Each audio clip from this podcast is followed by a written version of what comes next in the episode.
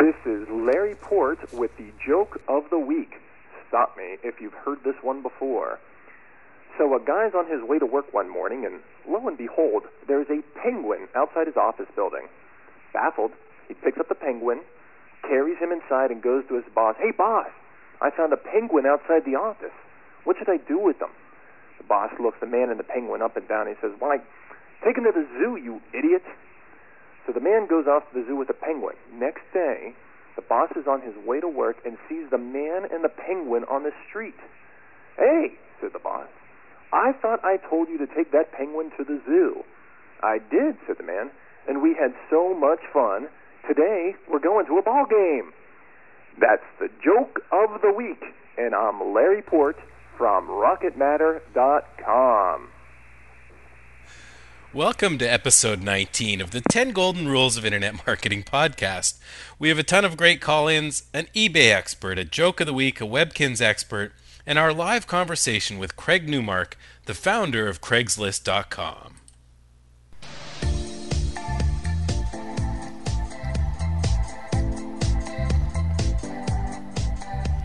Welcome to the 10 Golden Rules of Internet Marketing podcast, featuring the latest strategies and techniques to drive traffic to your website and convert that traffic into sales. Now, here's the CEO of 10goldenrules.com, Jay Berkowitz. Well, good morning, good afternoon, good evening. Wherever and whenever this podcast finds you, thank you so much for joining us for number 19. We open the show with our new feature, Larry Port's Joke of the Week. Larry, thanks so much. I listened to it as it was played, and thanks for the laugh. I'm sure everyone is enjoying the new the new feature. If this is your first 10 Golden Rules podcast, welcome aboard. We cover internet marketing and how to use the internet for business, personal productivity, and fun. And if you enjoyed this show, you can subscribe for free at itunes.com or at 10goldenrules.com. Just click on the podcast link.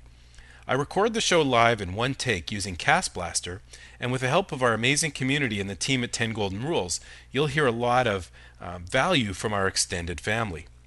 The call ins come to our K7 audio line, and, and if you like participating, I'd encourage you, give us a call. The phone number is 206 888 6606. Or you can email me with questions and comments to j at 10goldenrules.com. Ask us a question. Share a new technology you're using or something that's working for you for your personal online work or something you're doing for your company. Now, I prepared this show earlier this week in New York City.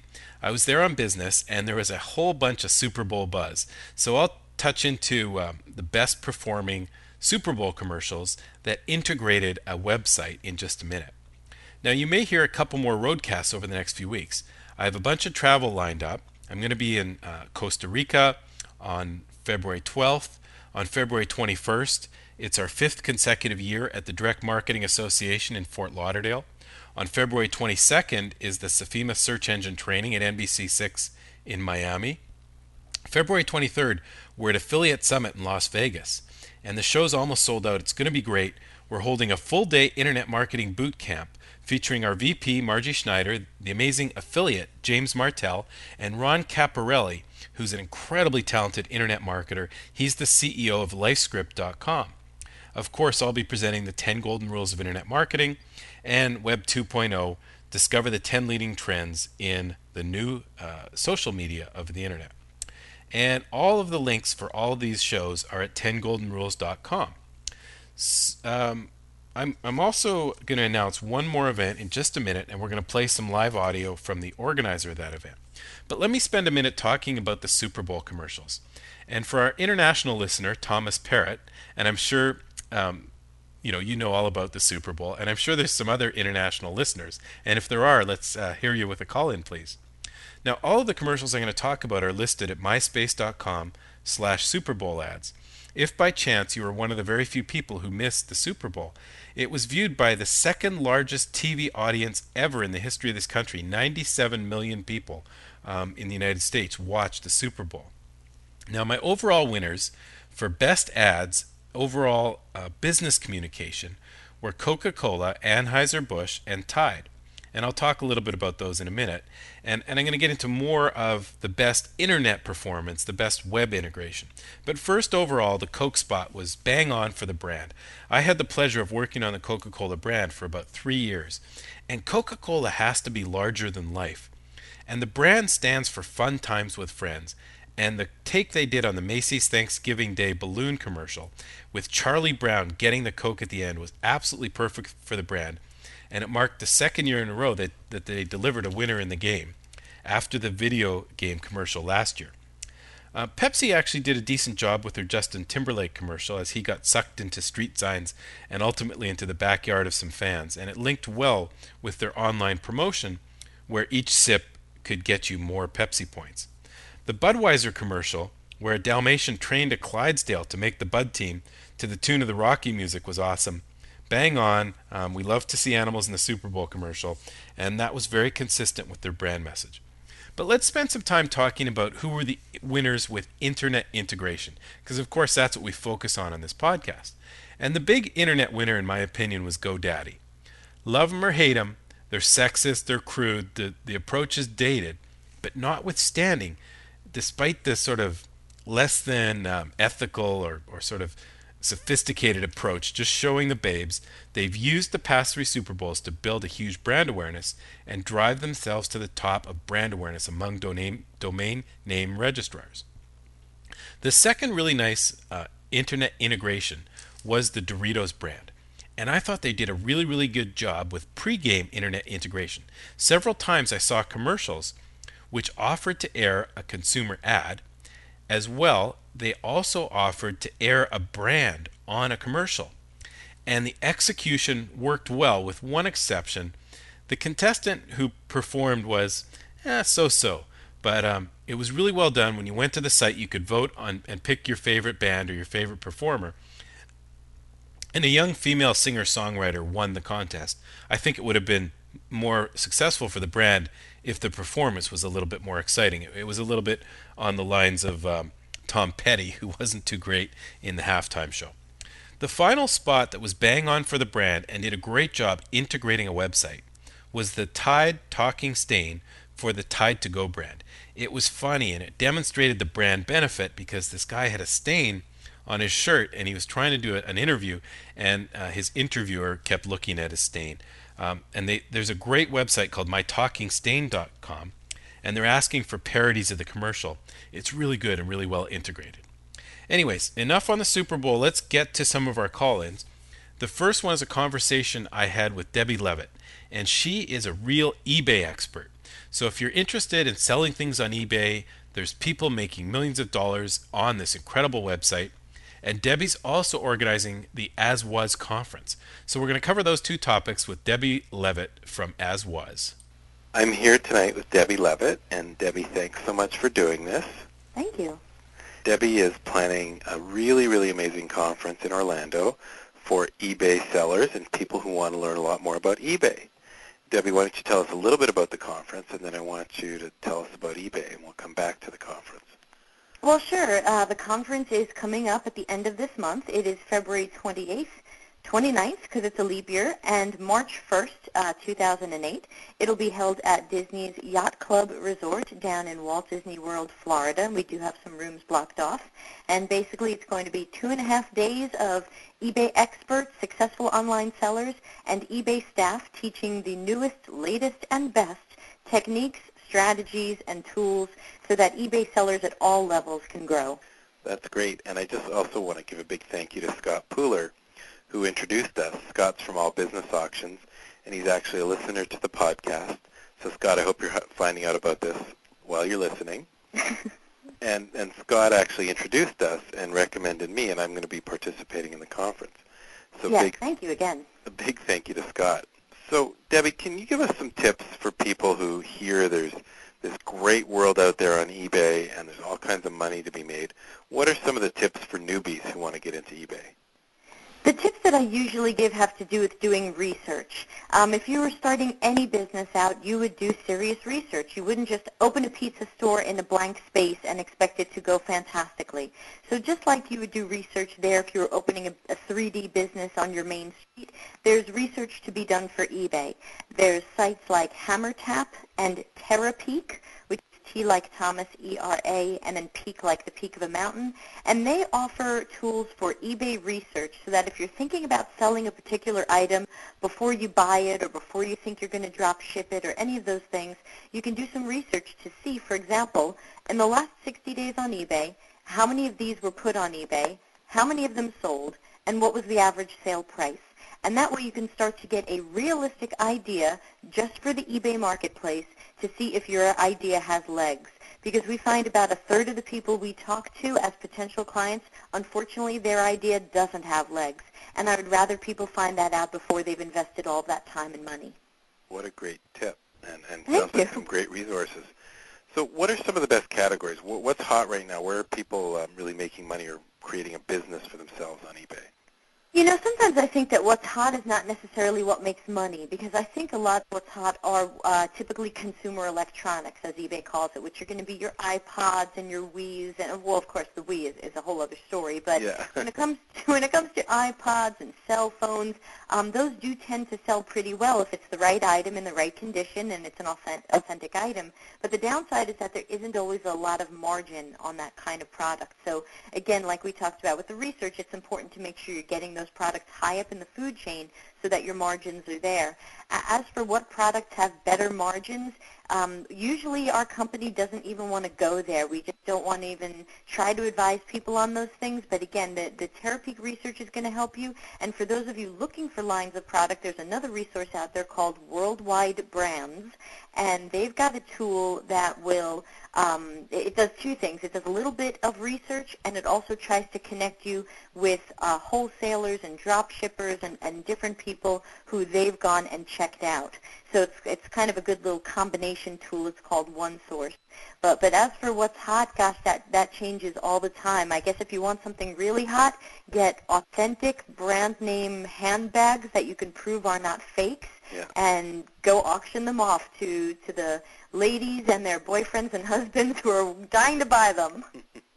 Yeah, that's certainly a, category that's hot. And, and would, would you say luxury goods uh, as a whole still holding some real value?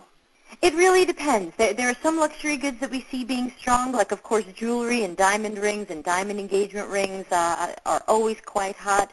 Um, other items we, we see kind of come and go. Of course, cars are always huge on eBay if you have great cars, especially classics, and of course fantastic condition.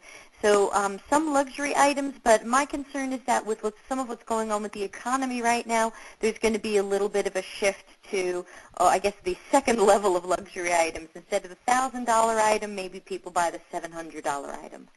Are you feeling it? Are you really starting to feel the economic softness on the eBay world? Um, I'm not feeling it, but from what, what some of my clients told me they experienced in their holiday season, I'm thinking it's out there. I don't think it's going to kill eBay sales, and I don't think it's necessarily going to kill eBay sellers, but the way that I'm seeing it play out right now is pretty much what I described, that people still want that brand name watch, but instead of buying the $200 watch, the, the, the report I ran on Terapeak for the holiday season made it look like they were buying the $80 watch, the $100 watch. Yeah. So the purchases were still being made, the brand names were still hot, and some people were spending their money on the bigger ticket items, but some people were going to what I'm going to call that second level and, and using that as their compromise between what they want and what they can afford. So you gave us the newbie tips and some category stuff. What are some of the advanced tips? What are some of the real superstars of eBay doing right now that's working? You know, I, sometimes I think it's what the superstars of eBay aren't doing that they should be doing because my tip is usually get out there with more design and personality. I think a lot of the, even the big eBay sellers, the way that they do their listings or their templates or their designs tend to be extremely bland, tend to all look like each other, and I don't think that's very good for branding and corporate image and identity because I think eBay sellers have a real chance to get a loyal buyer, and eBay sellers are, are killing that. eBay's not killing that. Their new fee changes or rule changes don't kill that. So my feeling is that the tip that I tend to give the more advanced sellers or the intermediate guys is Have your template and your store and all these things redone so that you stand out from everybody else. It's time to stop using the same designs and stop using 8 zillion words in an ocean of text. It's time to understand that the eBay shopper thinks a certain way and buys a certain way and doesn't want to learn certain things and doesn't want to see columns and columns of information. And let's start catering to how these people think instead of complaining about what they didn't do. That's perfect. Great answer. Thank what, you. What, what will some what will people learn at the conference? Well, basically, the conference is focusing on all the areas that the, our clients and some of the people I speak to, like at eBay events, tend to tell me are their their struggling points. Like they'll usually say, "I hired my wife. I'm thinking about hiring my mother. Now what do I do?" So we've got a session on staffing. We have sessions on what's the best way to uh, build your eBay store. We have uh, driving buyer loyalty. I'm really excited about one that's going to come right before your talk, which is about how to use blogs and channel feeds and pay-per-click and eBay's affiliate program, not only to make some cash, but to be driving people back to your eBay or your off-eBay sales. So really, if people look at the agenda on our conference website, and I should mention that's www.aswasconference.com, that they're going, I think they're going to be very impressed with who we have. And of course, we do have the lovely Scott Pooler, and we've got people talking about how charity auctions could add to people's businesses. I think that with all the changes eBay just announced and some of the fear that that's striking into people's hearts, the one message I'm trying to get out to people right now is so much of your business is still in your control. Yes, eBay made changes. Yes, eBay surprised people, but there's still a lot of things that you can control and, and manage and improve. And so let's get out there and learn what they are and how to do it and improve our businesses. There's only so much sitting here complaining is going to get things done. The changes are really in favor of some of the like power sellers, right? Yeah, in some cases the changes fa- favor power sellers, but in a lot of ways the changes are designed to favor the buyer because eBay finds, of course, and this is logical, that an unhappy buyer doesn't just stop uh, buying from one seller; they leave the site. They don't come back to eBay at all, and it's everybody's loss. So I think if you really look at it, a lot of eBay's most recent changes are more about how can we make buyers feel more trust for the better sellers? How can we make buyers feel like sellers aren't trying to get leverage against them, which in some cases sellers are? How can we get buyers to, to come back and, and feel like it's an honest system full of good people? And in that case, anyone who falls to the bottom of that and doesn't rise like the cream to the top, how can we get rid of some of the sellers or disadvantage some of the sellers who are giving these buyers these bad experiences? So I think it's it's a focus on the buyer. That's great. Hopefully, should be good for everybody involved. Who are some of the other speakers that are going to be in Orlando? Well, we've got two people coming from eBay. One of them is Rich Lee, who is uh, on eBay Store's marketing team, so he'll be talking about what to do through eBay Store.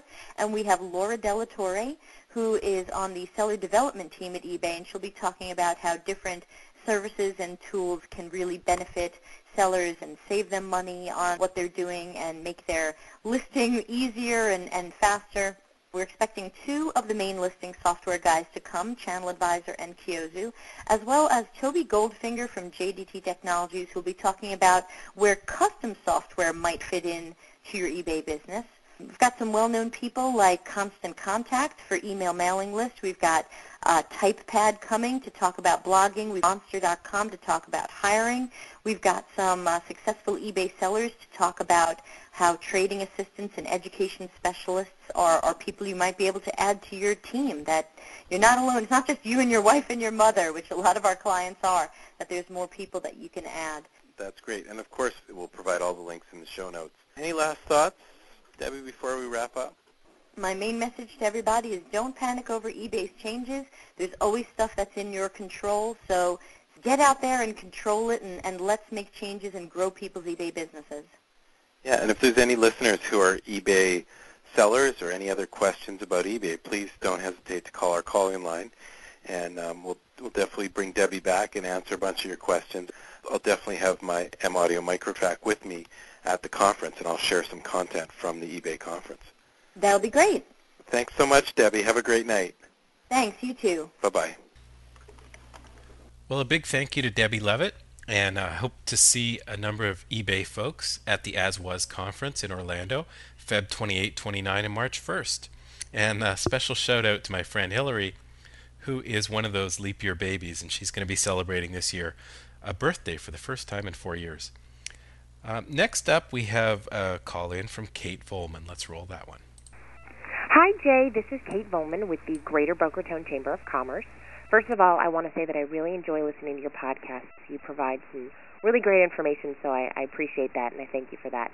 As I was listening to one of your podcasts, I started thinking about how I could utilize podcasting and how I could help our membership um, get involved as well. But I realized that I don't even know where to begin um, what software do I would need and how to record and edit material, how long it would take, and and even how effective it is in really marketing a business. So, anyway, for those of us who are intrigued by podcasting as a source of internet marketing and want to get started but not really sure how, I would love to hear any advice that you would have to offer. Thanks again, Jay. Thanks, Kate. Great question. And I'm getting this question a lot more uh, the last few weeks. And everybody wants to figure out how to podcast. I love it, and I hope everybody else does too. And I look forward to seeing tons of great content out there in podcast world. So, to answer your question, the, the full uh, course on how to podcast, I recorded a presentation I made at PodCamp Boston called 10 Golden Rules for Launching and Promoting a New Podcast. I recorded the full presentation, and the PowerPoint slides are available for free at 10goldenrules.com. But let me summarize the 10 points quickly, and if anyone's interested in learning more, they can listen to episode 13 of this podcast and get the PowerPoint notes. Now, since I'm going to go through 10 tips for podcasting, this is a 10 list, and we have a new 10 list introduction from recording artist Natalie Gelman. Let me play that first, and then we'll get into 10 tips for launching and promoting a new podcast. One, two, three, four, five, six, seven, eight, nine, ten. Golden rules. Thanks so much, Natalie. NatalieGelman.com. Really nice new album, singer songwriter out of New York City. So, the first uh, step to launching a new podcast is to figure out what, what is your strategy. And a podcast is not a strategy. A podcast is a tactic that's going to help you achieve your strategy. Now, your strategy might be to build awareness of the Chamber of Commerce or to promote some of the members, and a podcast is a good tactic that can help you achieve those worthwhile objectives. The second step is you got to find your voice. Is your podcast going to be entertainment based? Will it be business like? Is it quick and light? Are you looking for like a quick 10 minute update? Or do you want to do a show that's more like the 45 minute style of this show? The third step is you need a home for your podcast. You're going to have to host it, host it somewhere on the internet so people can download it. You'll probably want to set things up on the Chamber of Commerce servers and make the site available for download on the website, and then you want to go out and get listed on a number of the podcast directories. And iTunes drives about 70 or 80% of listenership to most podcasts, including this one. The fourth thing you have to figure out is what you need to get going. We call these the tools of the trade. Now, one of the things I always recommend to people is do exactly what you've done a couple times, Kate, which is to call in and see how you sound online. Do you like your voice? Do, do other people like the way you sound? And do you, you know, can you communicate a message that other people are going to take to? So your first step, a baby step, is is give a call into some, some, a show like this one, and see if you like the experience. Now, if you do like it and, you, and you're planning to go ahead as Kate is, all you need is a computer and a basic karaoke mic and some software. So the, the next step, if you're a PC user, I recommend to everyone go to castblaster.com, C A S T B L A S T E R.com. View the online demo, and if you think after seeing the demo that you like this, then download the free trial. You can record a free 10 minute um, podcast and see if you like it. If you're a Mac user, I recommend using GarageBand. It's already on your machine, it's already on your Apple, and you're ready to go. The fifth step is prepping your show. A lot of people would be surprised that it takes about four times longer to prep the show than record it. I, each week I find a theme for the show, I put the notes together, I edit the interviews and the call ins, and I drop them all as icons on Cast Blaster, and then all I have to do is click to play each interview. But it generally takes about three hours prep to do a one hour show. And then it takes uh, about a half an hour or so to write up the show notes and get everything online. The sixth step is you need great content. The content on the internet is, is the rule. You know, content is king. It's so easy to you know switch to another podcast. So your show's got to be great. You have to have lots of really interesting interviews and and very uh, stimulating guests. So you want to line that kind of stuff up. And then once you get going, people will call into your show and provide some great content for you. The seventh step is post production. As I mentioned earlier, we don't produce this show. We just do it in one take and then we send it out through FeedBurner to iTunes and many other podcast sites, including Podshow, Podcast Pickle, and Podcast.com. Step number eight is make your show searchable. To get listed in the search engine directories, you need to have a great description and you need to have a home. You need to have lots of words on the page describing your show and lots of show notes. As you build information, you build more content more shows, add that to a blog or a homepage. The ninth step is to do some paid promotion. We're using Google pay per click and some banner ads and some other advertising to promote our show. And the tenth opportunity is free promotion. We use PR. It's a great way to get press releases out there and get pickup. And we've recently been interviewed a couple times about podcasting, and the media is a great way to drive traffic to your site. So, great question, Kate. I know a lot of people are interested in podcasting. If you like what you hear and you want to learn more, go to episode number 13 on 10goldenrules.com. Just click on podcast and go to episode 13. There's a lot more information all about podcasting.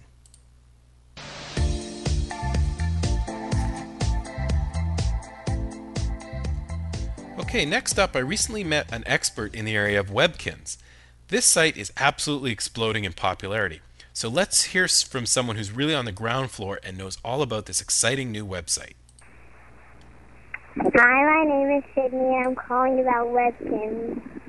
And how many Webkinz do you have? 116. 116 Webkinz? Wow, how'd you get so many Webkinz? My mom spoiled me. And what do you do with all those Webkinz? I adopt them online, and I play with them at the arcade and the W shop. What can you do in the W shop? You buy furniture and a lot of things for your house at Webkinz. For your house, yeah, online or your real house? Online. Great. And so, what's your favorite part about Webkinz? The arcade. What do you do in the arcade? You play games. What what kind of games? like math games and slide games and a lot of games. Can Webkinz get sick? Yeah. Then you go to the clinic and they give you vitamins. Oh, you get vitamins. That's great. So, what's your favorite webkin? The Beagle. Beagle.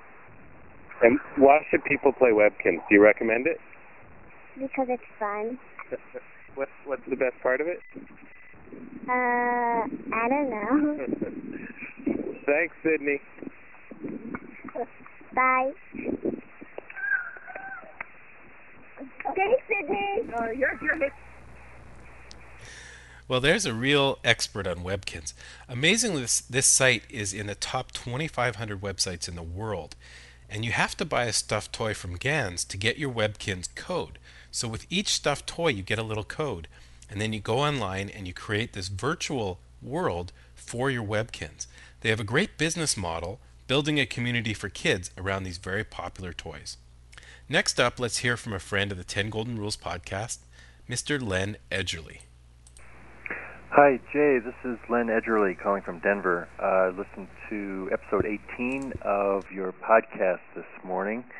I just thought I'd let you know, by way of feedback, that one thing I really like about your podcast is the variety of uh, ways that you get information to us. I love the parts where you record question and answer periods at the conference. I think the one on this one was the American Marketing Association Internet Marketing Boot Camp, and to have real people asking questions and then having you answer them with information is I find that a, a real easy way to uh, learn things. And then I also like it when you have the staff people read what I guess are uh, things from their blogs, real pithy, small things which are useful to hear. And then, of course, when you get into the interview with the guy from Google, that's just really great stuff. So I guess the point is, what I'm learning is if you talk about your subject, in your case, internet marketing, in a lot of different vehicles, it makes it easier to listen to and learn from. And uh, I, I think that's a good formula that you've got. Like the joke, I think maybe the jokester would be good to, to send an MP3 file rather than over the phone, just to have a little better quality. But it was a pretty funny joke. So anyway, really like the podcast. My podcast uh, is at audiopodchronicles.com and videopodchronicles.com. Had a great time meeting you at PodCamp Boston, and it's fun to stay in touch by listening to your podcast. Take care, Jay. Bye. Thanks, Len. Thanks for taking the time. I love your tips, and we'll definitely talk to Larry Port about getting his joke of the week as an MP3. Uh, met Len at PodCamp Boston, as he mentioned, and um, he's uh, got a really intellectual pair of podcasts and a video cast at AudioPod Chronicles. Next up, a call from Eric Woolf with a great tip for the 10 Golden Rules listeners. Hey, welcome to the 10 Golden Rules podcast.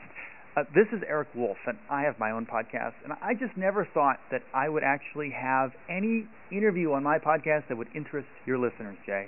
And I've been a great fan of yours for a while, and I've told you that before. And a couple weeks ago, I had somebody on my show that your listeners would just they they have to all come and listen. They have to listen to the show. I interviewed Stephen Denning.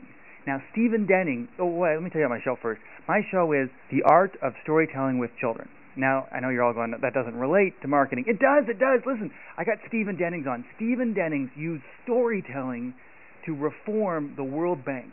And he spent an hour on my show talking about knowledge based organizations and using stories to embody and transfer knowledge in corporate environments or business environments. Basically, how you can change the entire culture of a room by using a 30 second story. It was amazing. Anyway, I, I just think your listeners will be interested. It's www.storytellingwithchildren.com backslash P equals 79. And that's Stephen Denning. And this is Eric Woolf, and you have come to the right place because you are listening to the 10 Golden Rules podcast with that great golden marketer, Jay. I'm your biggest fan, can you tell? Thanks, Eric. I did listen to the interview, and it was very, very interesting. And I recommend everyone check it out. And every every link that we have will have a link to Eric's show.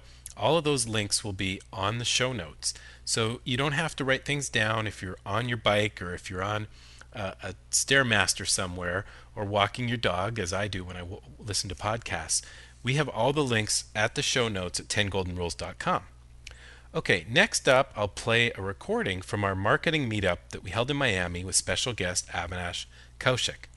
Uh, Len Edgerly referred to the interview with the Google guy in his call in a minute ago, and Avinash is the amazing author of Web Analytics An Hour a Day. If you haven't listened to show 18 and you're involved in the internet, definitely make time to hear our conversation with Avinash.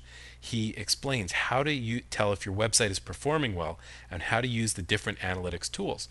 So after I interviewed Avinash, we went and met a small, distinguished group of internet experts from the Miami area at an Italian restaurant. We had a great night and we passed my M Audio Microtech digital recorder around. I asked everybody one question What's the one tool you are using to improve your productivity or to have some fun on the internet? So here we are with a marketing meetup with Avinash Kaushik in Miami.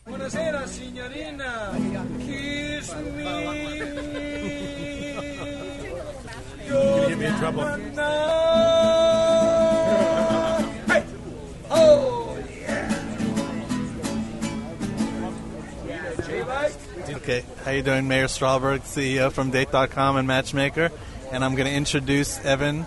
Hello, uh, this is Evan. Um, one good tool I like to use, um, it's called Pingoat, P-I-N-G-O-A-T. It's a little goat, and um, what it does is it it helps you submit your blog feed to all the directories and keeps them pinged with your content. Um, and, and this is like this is the best tool I've ever I've seen in a while, and um, that's it. Moving right along. This is Shari McConahay from SantaSuits.com. Merry Christmas, everyone. Hopefully, this is airing in December. If not, Happy New Year. I am going to talk about one fun new thing that we have on our website. It's a fun Santa dress up game. So you can go online and play around for a little while, take a break, and dress up Santa in all these different fun costumes. My favorite is Austin Powers.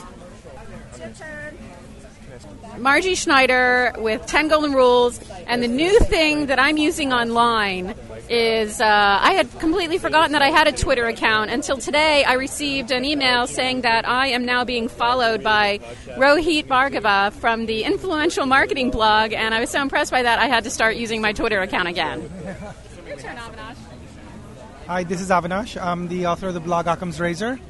And a cool technology I've recently started using is Webot, W E B O T. And it's a piece of technology that allows you to share your audio, video. You can have them all on your home computer and access them through your cell phone, iPod, anywhere. So you can store your com- files in one place and have them play anywhere you want. So check it out. It's very cool. It's in beta right now. Webot. W E B O T. This is Joe Larachro of Tandem Interactive. How you guys doing? I listen to Jay's podcast. Don't really listen to too many podcasts, but Jay's got a good one.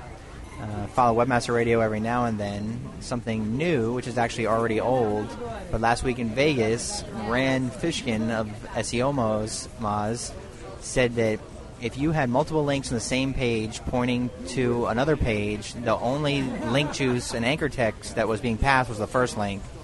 Apparently, that was only a few days ago. Google has already corrected the issue slash problem, and now uh, it doesn't exist anymore. So I don't know if that's a good thing or bad thing, but it just shows you how quickly something comes out of the conference and is already fixed by Google. So I'm passing the mic on. Nice talking to you. Hey, this is Andrew Horowitz. I am the author of The Disciplined Investor. I have a podcast with the same name. And uh, I also have a blog, thedisciplinedinvestor.com.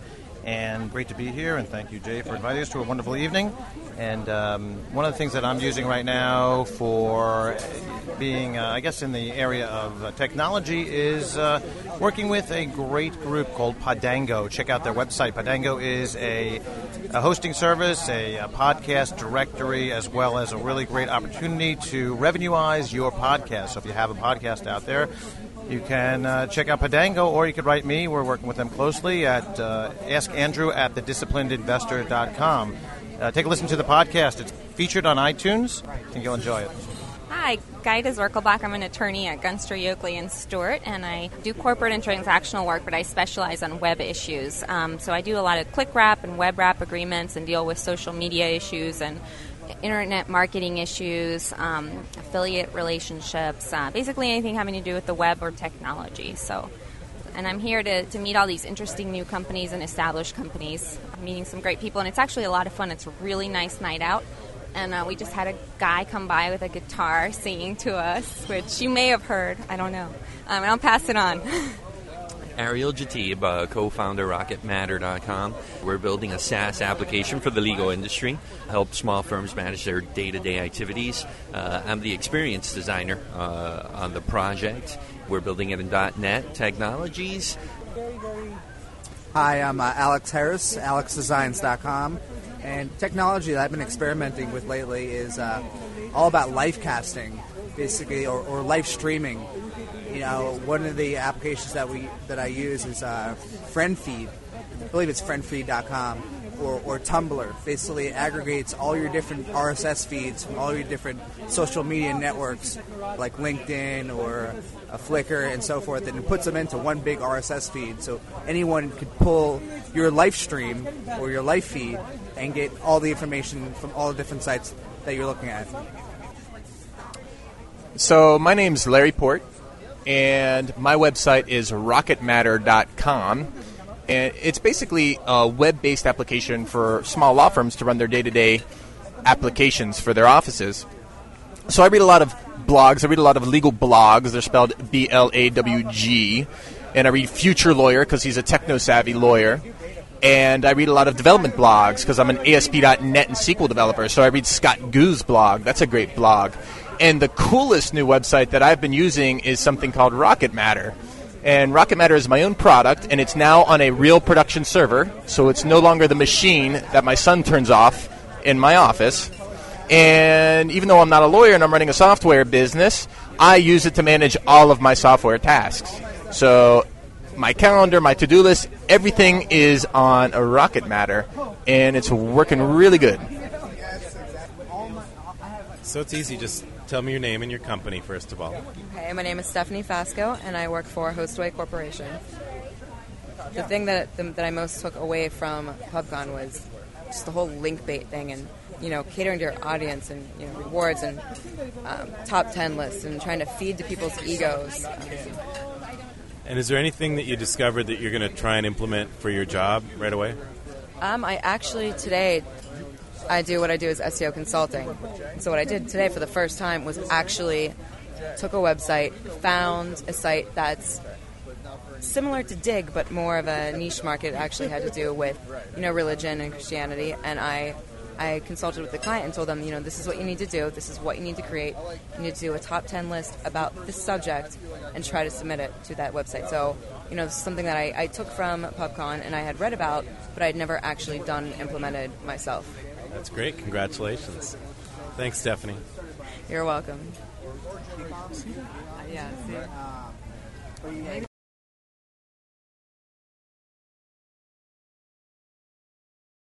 Okay, that ended a little quickly, didn't it? Uh, thank you to everyone for participating. It's great to hear a bunch of tips from people who are really doing stuff. And, um, you know, uh, I will check out a bunch of those tips, and I recommend you do as well. Next up, let's get to the live blogs and then into the feature conversation with Craig Newmark, the founder of Craigslist. So here's the team from 10 Golden Rules. This is Jeff. Are you ranked number six in Google? For about the last month or so, there's been talk amongst the search engine optimization community of a supposed position six penalty. Sites that were previously ranking number one or two on Google searches were now ranking number six for key terms. Most of the sites were well established, doing good, ethical, white hat search engine optimization, but for some seemingly unknown reason, the sites were appearing at number six. Many thought it was too much of a coincidence that so many good sites were at position 6, and up until January 29th, there was no confirmation on the supposed paid position 6 penalty. However, on January 29th, Google engineer and all around good guy Matt Cutts was able to confirm the position 6 penalty and that the pe- penalty has been reversed. Ranking should return back to normal shortly. Matt also points out that if you feel your site has been penalized, perhaps for some past behavior, and you think the site is clean now, you can do a reconsideration request on the Google Webmaster Console. Hi, this is Catherine, and today we're going to talk about Microsoft's bid for Yahoo Search. For those of you who weren't watching the search engine news last week, Yahoo Search received an unsolicited offer from MSN to acquire the company. This $45 billion bid created an instant media and blogging frenzy, creating intense speculation on whether or not the third largest search engine could gain search engine market share by buying out the competition. Now, according to the recent ComScore's U.S. search engine rankings, Google currently holds 58.4% of the search engine marketplace. Yahoo is at 22 8.4%, and MSN only has 9.8% of search shares. Even if MSN's bid for Yahoo Search is successful, they would only have a combined share of 32.2% of the search engine marketplace, still placing the new company, which some people are calling Microhoo, over 26% behind Google. So, in the end, if MSN buys Yahoo, they're still going to have a long way to go before they can compete with Google's share of search. So we're not falling for the hype or changing our search engine optimization tactics anytime soon. Hi, this is Susan. My live from the blog segment is entitled What is a Wiki? A wiki is a website that holds information that other people can edit and contribute to. Wikis are often used to collaborate and share information either on a specific subject or multiple subjects. Wikipedia is the most well-known wiki that houses information about many different subjects. There are other wikis that are about one specific subject, such as the Organic SEO Wiki, which is focused only on anything related to organic search engine optimization. Starting a wiki is not very difficult at all. In fact, there are many wiki services that will let you start a wiki for free, hosted on their domain. If you're thinking about starting a wiki for your business, you should keep in mind that if you make it public to the World Wide Web, you are allowing other people to contribute to it and possibly voice their own opinions. Two free hosted services that you can use to start your own wiki are WetPaint and PBWiki. WetPaint.com is targeted towards anyone that wants to start their own wiki about a specific subject.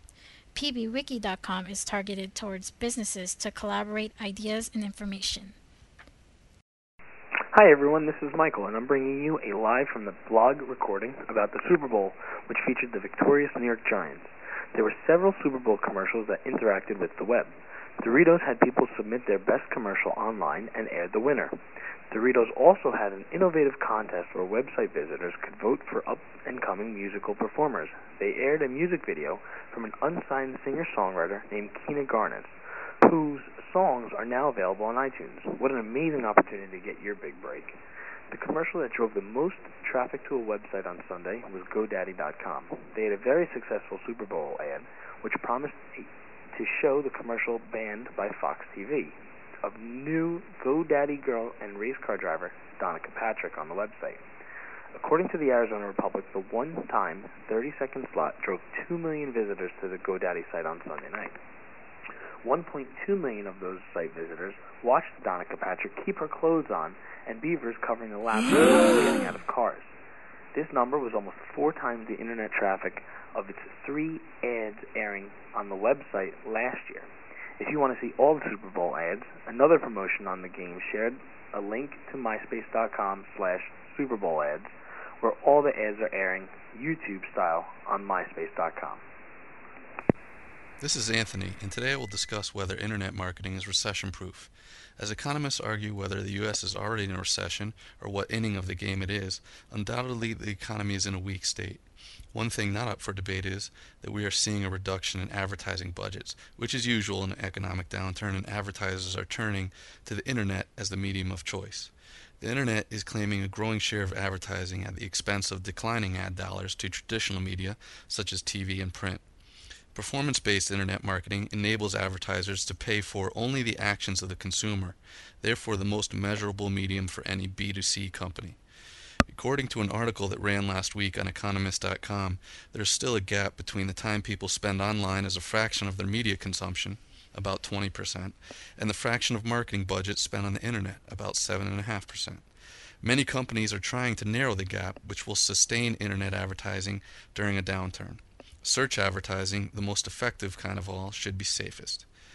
Many agree that an economic slowdown is likely to accelerate the shift of advertising dollars to the internet. Advertising on the internet enables real consumer metrics and measurements that clients cannot get from any other medium. Plus, clients see internet advertising's measurability as just more justifiable to shareholders. Well, thanks, team. A ton of great topics. I'm sure everybody enjoys hearing from the range of content that, uh, that, that the team provides. Now, next up is our conversation with Craig Newmark. I'm sure most of all of you know about Craigslist.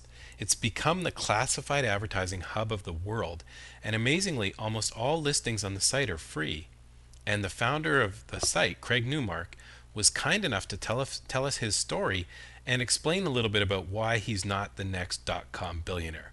So let's get into our conversation with Craig Newmark, the founder of Craigslist. I'm pleased to be here today with Craig Newmark, who's the founder of Craigslist. Thanks for doing this, Craig. Hey, it's my pleasure. Glad to be here. For those of you who aren't familiar with Craigslist, and that's probably very few on, on the podcast, according to Compete.com, which is a relatively new and, and becoming very popular web metric site, there's over 27 million unique visitors per month on Craigslist. Craig, why don't you tell us a little bit about your personal background and how Craigslist came about? Personally, well, uh, the stories are true in that uh, in high school I grew up wearing a plastic pocket protector, thick black glasses uh, taped together, and uh, the whole nerd stereotype. Uh, well, it helps to remember what it felt like to be uh, left out. I did go to college, and true to the nerd stereotype, I got a couple degrees in computer sciences and put that to use a long time at IBM. But as all that was happening, I uh, was learning more about the world. After leaving IBM a couple of years at Charles Schwab, where I evangelized the net and saw a lot of people helping. And so around the time I was leaving Schwab, I started a simple mailing list telling friends about arts and technology events. The original Craigslist was an email list, right? Yeah, it was just a CC list. Didn't have a formal name until the middle of 95. And what were some of the types of events that you used to promote or recognize? Well, there were uh, Two that I remember pretty clearly. One was Joe's Digital Diner, which had to do with the use of some of the emerging multimedia technology to just tell stories. There was also the Anon Salon, which is a uh, party uh, fundraiser for something called Climate Theater. Both kinds of things had large uh, technology components, particularly in 95 when the bubble was uh, starting in the uh, San Francisco Bay Area. Do you remember how big that original email list was, you know, back in the, the early days? I'm guessing it was 10 or 12 people, but I really don't have a clear memory of any of it. It's a long time ago now. So from 10 to 12 people to 27 million people. What a great story. It ain't bad. you mentioned that your main job at Craigslist is customer service. What does that entail? Well, I'm part of a customer service team, and I'm a rep, not a manager. I handle a lot of miscellaneous cases, but I'm afraid a lot of them deal with abuse of one sort or another. Uh, we don't have a lot of it on our site. Fortunately, there's enough to keep us busy. Earlier, I got rid of some ads from apartment brokers in New York City that were posting deceptively in the owner section. Then uh, earlier also I dealt with some bickering and some outright attempts at disinformation in some of our discussion boards, particularly the uh, political discussion forum. You mentioned in a few different interviews and when I saw you recently present at PubCon, you mentioned that you really try and keep the site, you know, clean, it's for people, it's very ethical. Do you want to talk a little bit about the vision of, of the site and how you've kept it so true? Well, to call it vision is maybe giving us too much credit. And I do want to state that since 2000, Jim Buckmaster has led everything. He's a CEO because as a manager, I'm not so good. The idea is that the uh, whole thing started with me just having the idea that I should help out like other people have. Phrased another way, I should just give people a break since so many people had been kind to me one way or the other. I just ran the site from there doing what uh, felt right. When Jim came on, we reinforced that idea. Jim and I have pretty similar values, and pretty much everyone we've hired shares some uh, common values about making Craigslist a place where people can address everyday needs, you know, like getting a job or a place to live. Uh, recently, we've been thinking more about what makes us work, aside from the obvious stuff like being an early mover and running a site as a community service that's, that's almost completely free. What seems to matter most to people are uh, shared values, stuff like treating people like you want to be treated. And while that sounds like a commonplace observation, the difference is that we follow through on that. We have lapses now and then, but we really try hard to follow through. Uh, that doesn't mean we're altruistic or noble or anything. We're just following through on a uh, shared value. That's such a nice story. When did you know you had something special? I don't know if I even believe it now. I don't want to because uh, I think it's important to stay hungry. I guess the first milestone, though, from your point of view, is uh, end of 97. At that point, it was just me hitting about a million page views per month. Big deal back in 97. Also, Microsoft Sidewalk approached me about wanting to run banner ads. I turned that down, figuring that it didn't feel right and that you know, while I could make enough to live on just that one customer, I thought banner ads were kind of dumb, and uh, they slowed the site down. Uh, since then, it's, again, it's just been all slow, continuous growth. In the race between tortoise and hare, we're the tortoise. I sent out a Twitter note this morning, and I got a couple tweets back.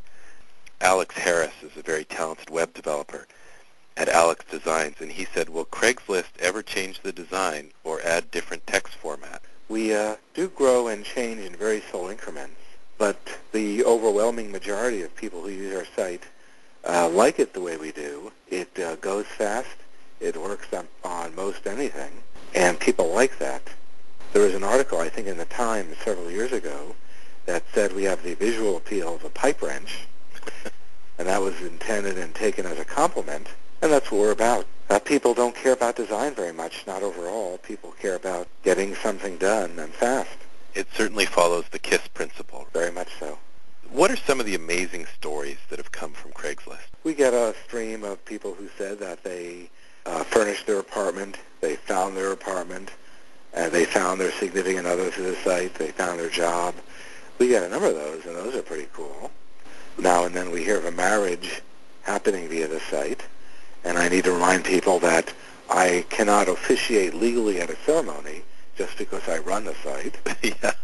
We uh, apparently have had uh, three kidney uh, donations. That's great.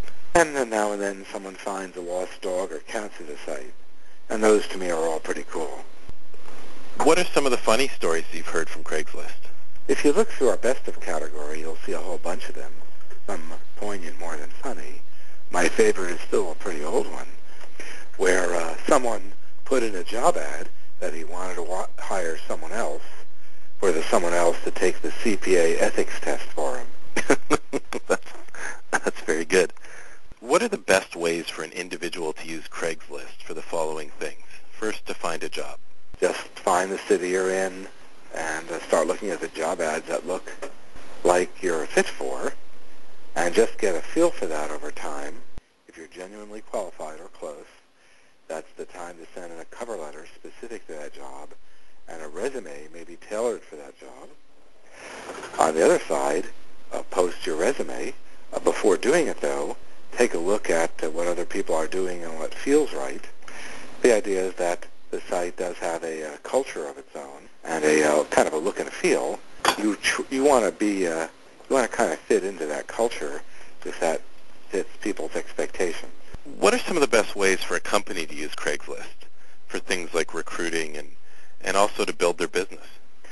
When it comes to recruiting, again, get a feel for what uh, constitutes suitable job ad, which often means something more uh, casual, like you're a person talking to another person, rather than using business speak. And then search the uh, resumes regarding using our site just to uh, push your products or whatever, depending on if you're offering a service or a category, just post in the appropriate for sale or, or services category. And remember all the time that you're speaking to other people on the end of things. Treat people like people, you know, which often means forgetting the uh, often phony uh, pictures of people who are smiling uh, and don't have any really reason to smile unless they're severely medicated. Let me switch um, course a little bit. We're, we're in the in the midst of another dot-com boom. What are some of the tips you could give to would-be internet entrepreneurs looking to build a great brand and great site like Craigslist? At this point, it's hard for me to advise because I'm no marketing uh, specialist, and we started early and got lucky. I can only suggest to people that you remember that you're dealing with people that you should treat like you want to be treated, and then follow through. That means providing uh, good customer service. Many companies uh, talk good customer service and then never try to provide it, but that's what I think uh, people need to do. I'd say make use of discussion boards to have your customers help each other out and have people from your company engaged in them as part of the customer service effort. Just good standard business practices. I'm going to go to a couple other questions that came in from Twitter. Anna Farmery is based in the UK, and she has a great podcast called The Engaging Brand. And her question was, what's the key to growing a brand but keeping the values of a small family company? It's a matter of, well, first staying true to, what, to your sense of what's, uh, what's right. Try to do the right thing, and then follow through. Uh, later on, if you have the chance, think about making explicit to yourself what matters to you, you know, what your values are, and then follow through with that. Um, again, there's these uh, shared values like live and let live. Google does a good job of this, actually, the uh, don't be evil thing. Uh, I think they're trying really hard to follow through on. There are some things maybe to question, but I feel they do a great job of that. You know, I think with size comes a lot of Google bashers, and I'm continually impressed with Google and how they give you free stuff. They, they make so many of their tools available free of charge, and, and I think they have really authentic values and, and uh, desires. Yeah, I think they're the uh, real deal, and I respect that. Chris Brogan sent in another question over Twitter, and Chris is the founder of PodCamps. There are these incredible free internet conferences, and it started with PodCamp Boston last year, and I went to PodCamp Boston this year. And there was about 2,000 people at this free conference. It was amazing, the quality of content and people that I met. Uh, Chris's question was, Craigslist took apart traditional classifieds and opened up the world. What other itch of yours will take apart which next institution? First, I have to challenge the premise a little bit. The effect we've had on classifieds has been uh, pretty exaggerated. It's uh, part of the mythology. But I speak to newspaper publishers, uh, editors, industry analysts. We do have an effect, but the newspapers uh, have more to worry about uh, through those websites which attack their most profitable classifieds, like cars and uh, jobs. Uh, newspapers have other problems, like chains are going for big profit margins, 10 or 30 percent, and they've lost a lot of trust. That uh, set of problems is much bigger than we are. Uh, beyond that, what do uh, we think we'll do? Well, in terms of Craigslist, we do uh, one thing pretty well. Uh, we want to focus on that and not screw it up. Me, I found a lot of people who are doing important stuff, people who are a lot smarter than me, so I figure I'll help them out with some of it. Like uh, there are people who are doing a great job uh, helping uh, journalism and media evolve. There's Sunlight Foundation building tools for journalists so uh, for accountability and transparency in Congress.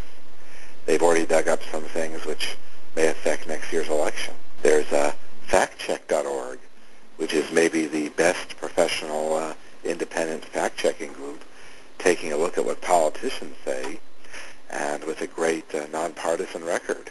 There's uh, Kiva doing a great job with microfinance. There's uh, One Voice, which is signing up hundreds of thousands of Palestinians and Israelis to help them get a voice, telling their leaders to uh, make a deal. And I'm recently getting a little bit involved with the Iraq and Afghani, Afghanistan uh, Veterans of America, and they're trying to get to get a break for uh, troops because they're asking the uh, White House to support the troops. Sounds like a really great list of very worthwhile causes. What I'm just trying to do is get the word out a little more for um for a brief period in time. People may listen to what I have to say, and then I'll uh, try to uh, restrain myself. Well, you're, you're taking advantage of the opportunity to do what you feel is good. That's great. Yeah. Craigslist has great word of mouth already, but there's a lot of people doing heavy lifting who uh, never get heard. You were wearing a Barack Obama pin in Las Vegas? yes. Are you supporting Mr. Obama, and, and why, why if so? Well, I am supporting Barack, and the uh, problem that we're having is that there are a lot of good candidates on the Democratic side, and even the Republicans have a couple of uh, good guys. The only one, though, which is addressing one huge problem is Barack. Specifically, you know, in the U.S., we used to think of ourselves as the good guys. People across the world used to think of us as the good guys. But, uh, you know, right now the current administration has sent a very different message, and we need someone in the White House who says again that, you know, Americans are the good guys. The American people never stopped being the good guys, despite our problems with uh, the White House.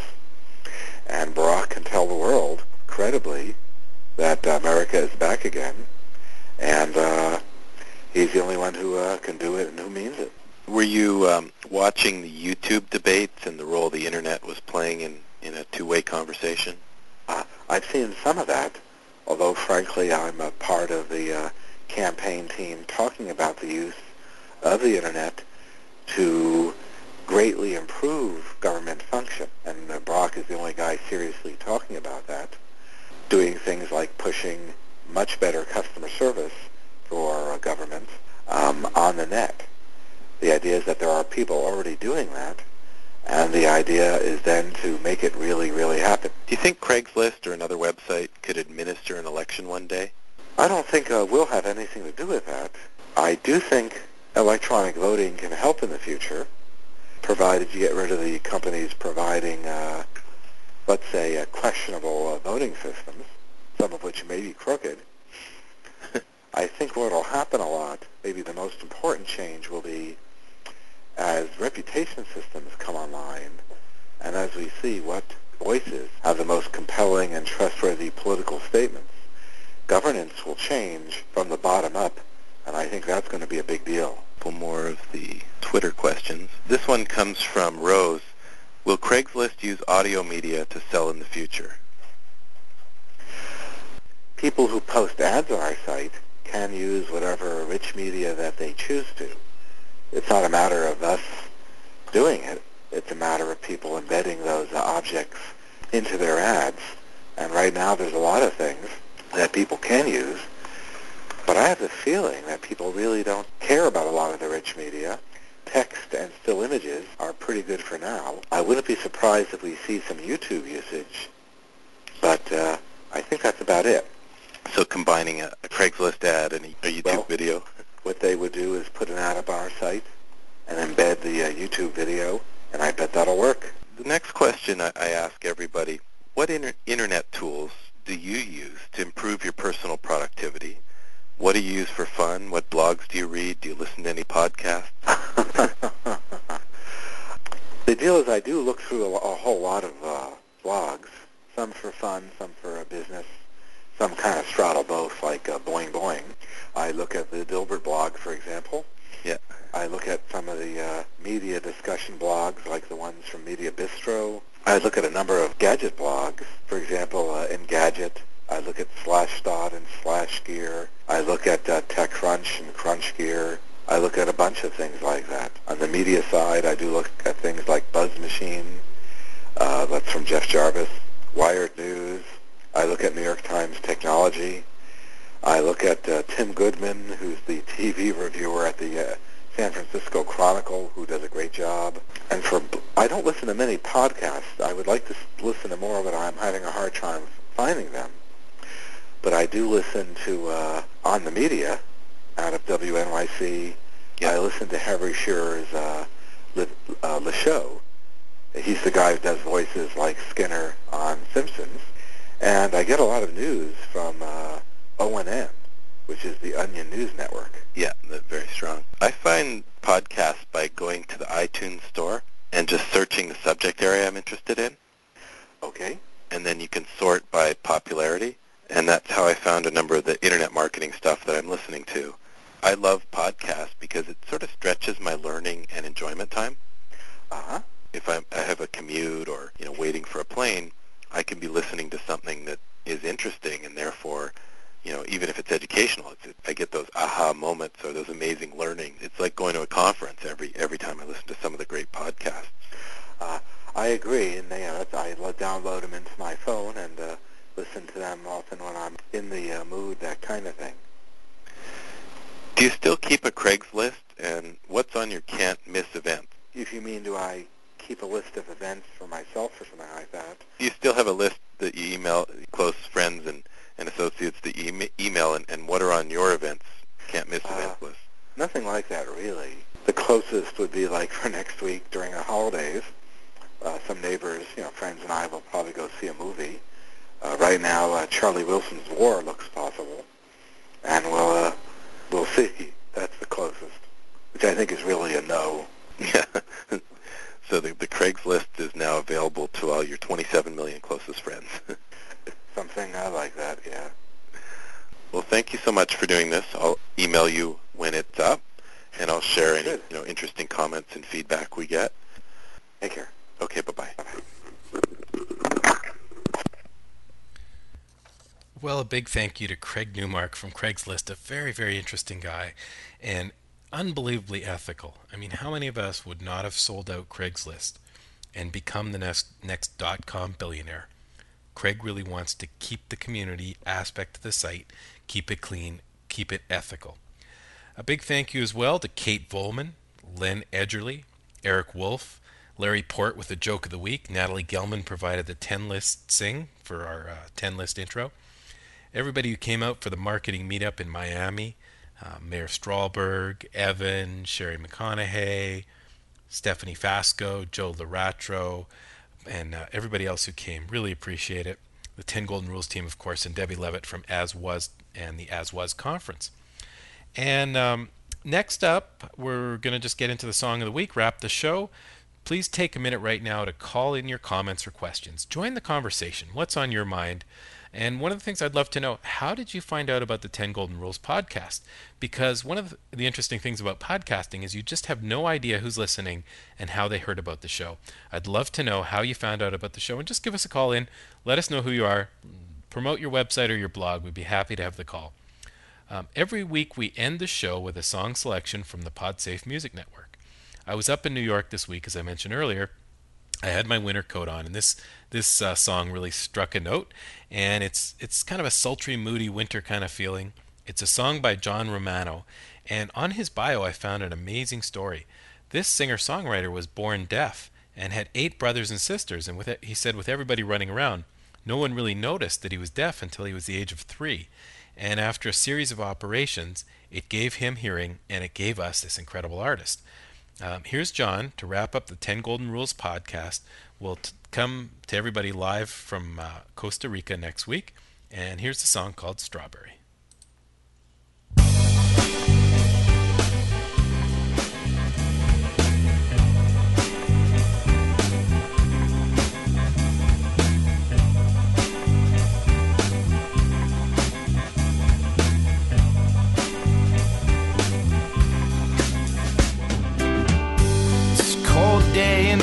York City. It's been cold since 1992. That's the year we all came through it all. Didn't we? Little Nancy and her two sisters ate their candy and they prayed for freedom. Focus, focus, focus now. Get your lens on this. Focus, focus, focus now. Get your lens on this. It's not that I don't care. It's not that simple, baby. No. I once left my sweater at this girl's house and I didn't even know where she was.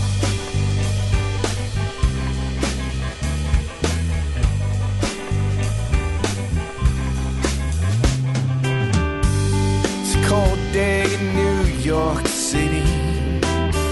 It's been cold since 1992. That's the year we all came through it all. Didn't we? Little Johnny and his pebbles of faith ate their candy and they prayed for kingdoms. Focus, focus, now. Get your lens on this. Focus, focus, focus now. Get your lens on this. It's not that I don't care. It's not that simple, baby. Uh, you know, I once left my sweater at this girl's house, and I, I didn't even know who she was.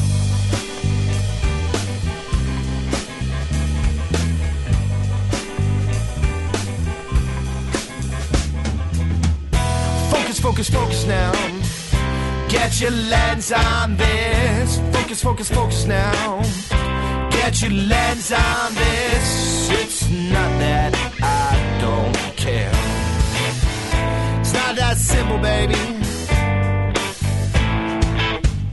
I once left a sweater and I, I went back and got it. She was, she was, she was, she was fun.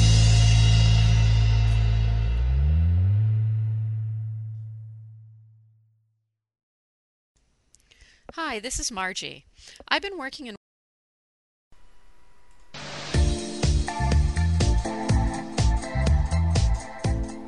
Thank you for listening to the 10 Golden Rules of Internet Marketing podcast. Please send comments and questions to podcast at 10goldenrules.com. That's podcast at 10goldenrules.com. Or use our call in line 206 888 6606.